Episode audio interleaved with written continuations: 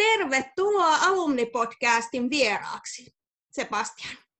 No kiitos, kiva olla täällä sun kanssa juttelemassa. Joo, kiva oli, tota, että me saatiin järjestettyä tämä aika ja, ja, ja sä oot meidän liikuntatieteellisen alumni, eikö niin? Joo, sieltä on valmistunut perustutkinto liikuntatieteen maisteri sieltä silloiselta valmennuksen puolelta. Toki sitten tehnyt monenlaista yliopistolla Jyväskylässä sen lisäksi, mutta, mutta varmaan tämä alumnistatus on, tulee sieltä liikuntatieteen kautta. Joo, ja sä oot valmentaja myöskin. Joo, mä oon valmentaja, opettaja ja vähän sitten semmoinen seka, työelämän sekatyömies. Joo, mä tuota, luin jostain, kun tein vähän taustatietoja niin, tai taustatyötä, niin että sua on titulerattu tämmöiseksi mm, akateemisen maailman moniottelijaksi. Aha, okei. Okay. mä en ole itse löytänytkään sitä. Kuulostaa kyllä hienolta. En tiedä, onko mä kuinka akateeminen, mutta kyllä mua kiinnostaa kyllä, tai annan arvo opetukselle ja, ja samalla sydämen sivistyksellä ja joskus miettinyt jatkotutkimusjuttujakin, mutta ehkä tavallaan nyt nämä viime vuotiset jutut niin liittyy työelämään ja, ja, ja kehittämiseen aika arkisessakin mielessä, mutta kiva kuulla tuommoinenkin tituleeraus. Joo. No sä voisit lyhyesti tähän alkuun nyt kertoa sitten pikkusen sun, sun työuraa, että mitä on tapahtunut sen jälkeen, kun sä oot yliopistolta lähtenyt. Joo, vähän itse olin niin kuin ehkä vastoin nykyaikaisia oppeja, niin mä olin kymmenen vuotta suurin piirtein liikuntatieteellisessä kirjoilla, että siinä samaan aikaan kun urheilin maajoukkueessa ja tein sitten tavallaan loppugradun vaiheessa töitä, niin se vähän niin kuin venähti.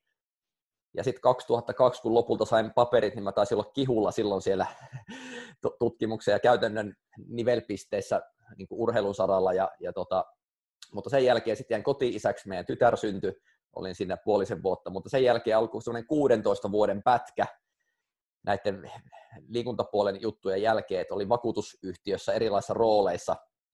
Voisi sanoa, että sillä oli kolme semmoista erilaista niin työelämän kehittämiseen tai organisaatioiden kehittämiseen liittyvää roolia. Että viisi vuotta olin tämmöisessä työhyvinvoinnin kehittämistehtävissä, missä työhyvinvointi ja työkykyisyys muutoksen keskellä erilaisissa työyhteisöissä oli ytimessä.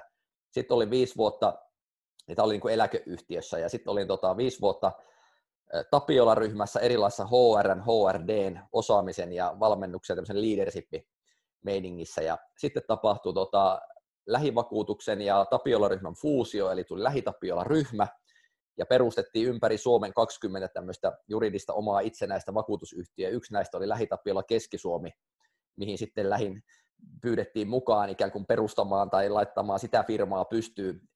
Aluksi oli HR-rooli, henkilöstön kehittämis-, viestintä- ja markkinointiroolille, mutta sitten se jalostui tai matkan varrella muuttui, että mä olin sitten henkilöstöjohtaja ja näistä oli viimeinen, viimeinen pätkä oli sitten liiketoimintajohtajana ja se oli hieno story ja pääsi, pääsi oppiin tosi paljon tehtäviä, mitä ajattelin silloin liikunnan aikana. Ehkä vaikka mua kiinnosti kehittäminen ja viestintä ja organisaatio ja kulttuuri ja kaikki muu, pääsi oikeastaan kyllä semmoisiin tehtäviin, missä pääsi mätsään näitä kaikkia.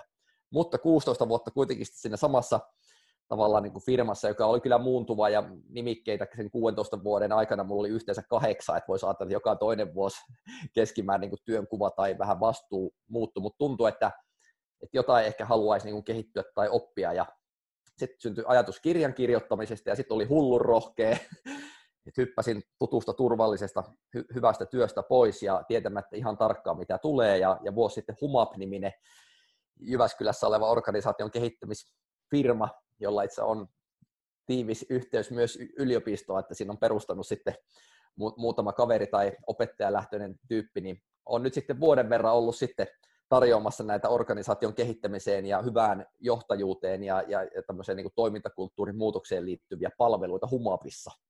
Tuossa tiiviisti. No niin, aikamoinen työura niin. ja joo. No sä tota, tässä jo mainitsitkin, että sä innostut kirjan kirjoittamisesta, mutta sä oot niin kuin, sulta on tullut nyt jo useampi kirja. Mm. Joo. Öö, mik, mikä se oli, joka sytytti sit sut niin kuin tämmöiseen niin kuin tietokirjailijan uralle? Niin, sen kun tietäisi. Mä tuossa just yhden blogin kirjoitin sitä, ei ole vielä julkaistu, mutta vähän, että miksi kirjoitan tai vähän kirjan kirjoittamisesta. Et se oli itse silloin mulla oli vähän sellainen vedenjakaja paikka silloin, kun mä olin meidän tyttären kanssa kotona, niin mä mietin, että jatkotutkimusjuttu on niin akateemisella puolella, ja se kiinnosti silloin tosi paljon ja kiinnostaa edelleenkin, mutta ehkä se tietty formaalius tai tietty semmoinen sitoutuminen johonkin rakenteeseen tai aikatauluun, niin vaan tuntuu, että mä jotenkin sitä opintojen loppuvaiheelta halusin tiettyä vapautta, että mä olen sidottuna siihen, ja jotenkin sitten vaan puolivahingosta kirjoittamisesta on tullut mulle semmoinen joku oppimisen keino tai väline tai tapa profe- prosessoida tai reflektoida niin kuin omaa ajattelua ja mitä se tarkoittaa tässä muuttuvassa maailmassa ja kaikkea, kaikkea, niin kuin, kaikkea tämän sortista juttua. Ja, ja tota, mä en oikein tiedä, onko se nyt sitten tietokirjailu tai näin, on neljä erilaista, hyvin erilaista kirjaa, missä on ollut mukana, tai kolme on tehnyt itse ja yhden sitten ka, tota, kaverin kanssa, niin kaikki on niin kuin hyvin erilaisia että mä en oikein, oikein saa sanoa sitten, mikä se on. Että mulle on enemmän semmoisia niin elämän ihmettelyä ja, mutta kuitenkin ehkä on ajatellut, on tavoitteellinen kytkös johonkin niin kuin tavoitteelliseen prosessiin tai toimintaan, ja, ja nyt, nyt ne on kuitenkin jotenkin se työ, työelämä ja, ja työyhteisön kehittäminen organisaation kehittäminen ollut kulminaatiopisteitä mulle. Joo. Sä puhut tota, paljon niin kuin itsensä johtamisesta, ja, ja, tai se oli semmoinen asia, mihinkä, mikä mua nyt tässä ajassa, meillä on takana aika erikoinen kevät, ja mm. kun ajatellaan nyt työelämää ja, ja, ja paljon ihmisiä on siirtynyt etätöihin, ja mikä on muuttanut ihan täysin tätä työn tekemisen tapaa. Mm. Ja me on jouduttu, jouduttu tuota niin, aika pitkälti johtamaan itse itseämme nyt tällä hetkellä, ja mm. toisille se sujuu aika hyvin.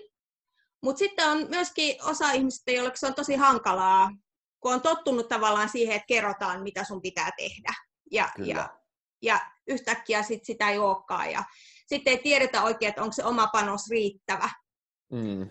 Niin mitä sä nyt näkisit, osaisitko eritellä parhaimmat vinkit semmoiseen, kuinka tätä voisi harjoitella, tätä itsensä johtamista?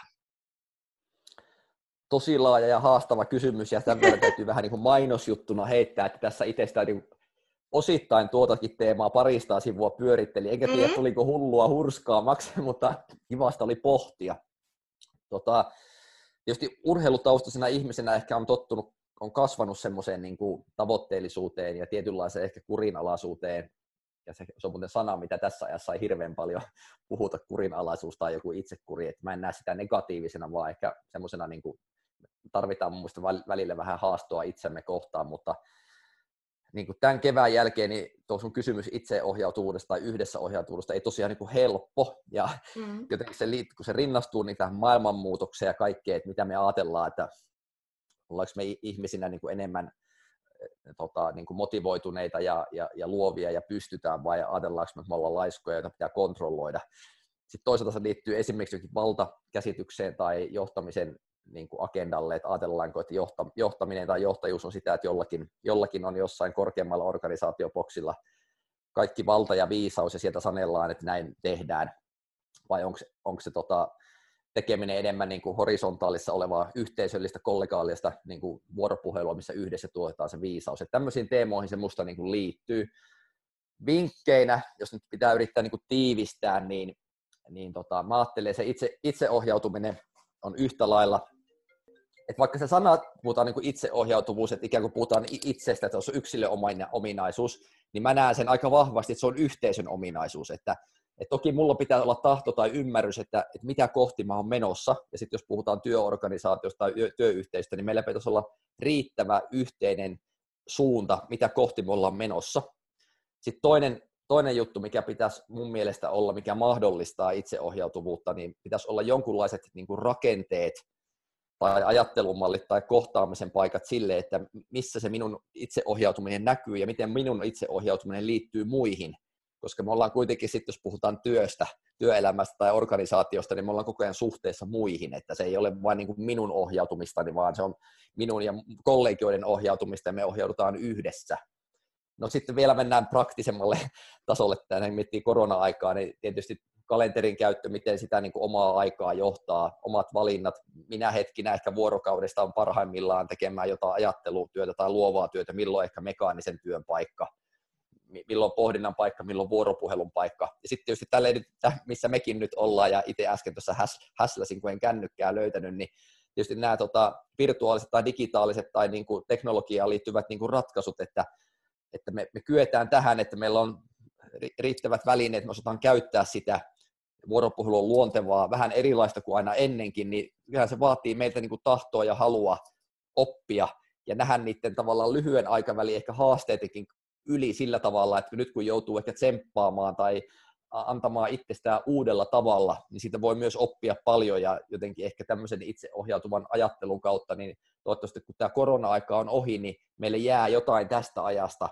siihen tulevaan uuteen aikaan, jossa, jossa sitten ehkä tämmöinen osa virtuaalityö tai matkustelun väheneminen tai tämmöiset yhteistyömuodot, missä ehkä ollaan demokraattisemmin yhteydessä, että perinteisessä palavereissahan monesti siellä joku tietty ihminen että tietyt ihmiset ottaa sen tilan ja, ja tavallaan äänivallan, mutta nyt kun me ollaan näin, niin tässä on mahdollisuus ehkä hyödyntää meidän omaa osaamista ajattelua vähän eri tavalla. Pitkä vastaus, en tiedä vastasinko edes kysymykseen.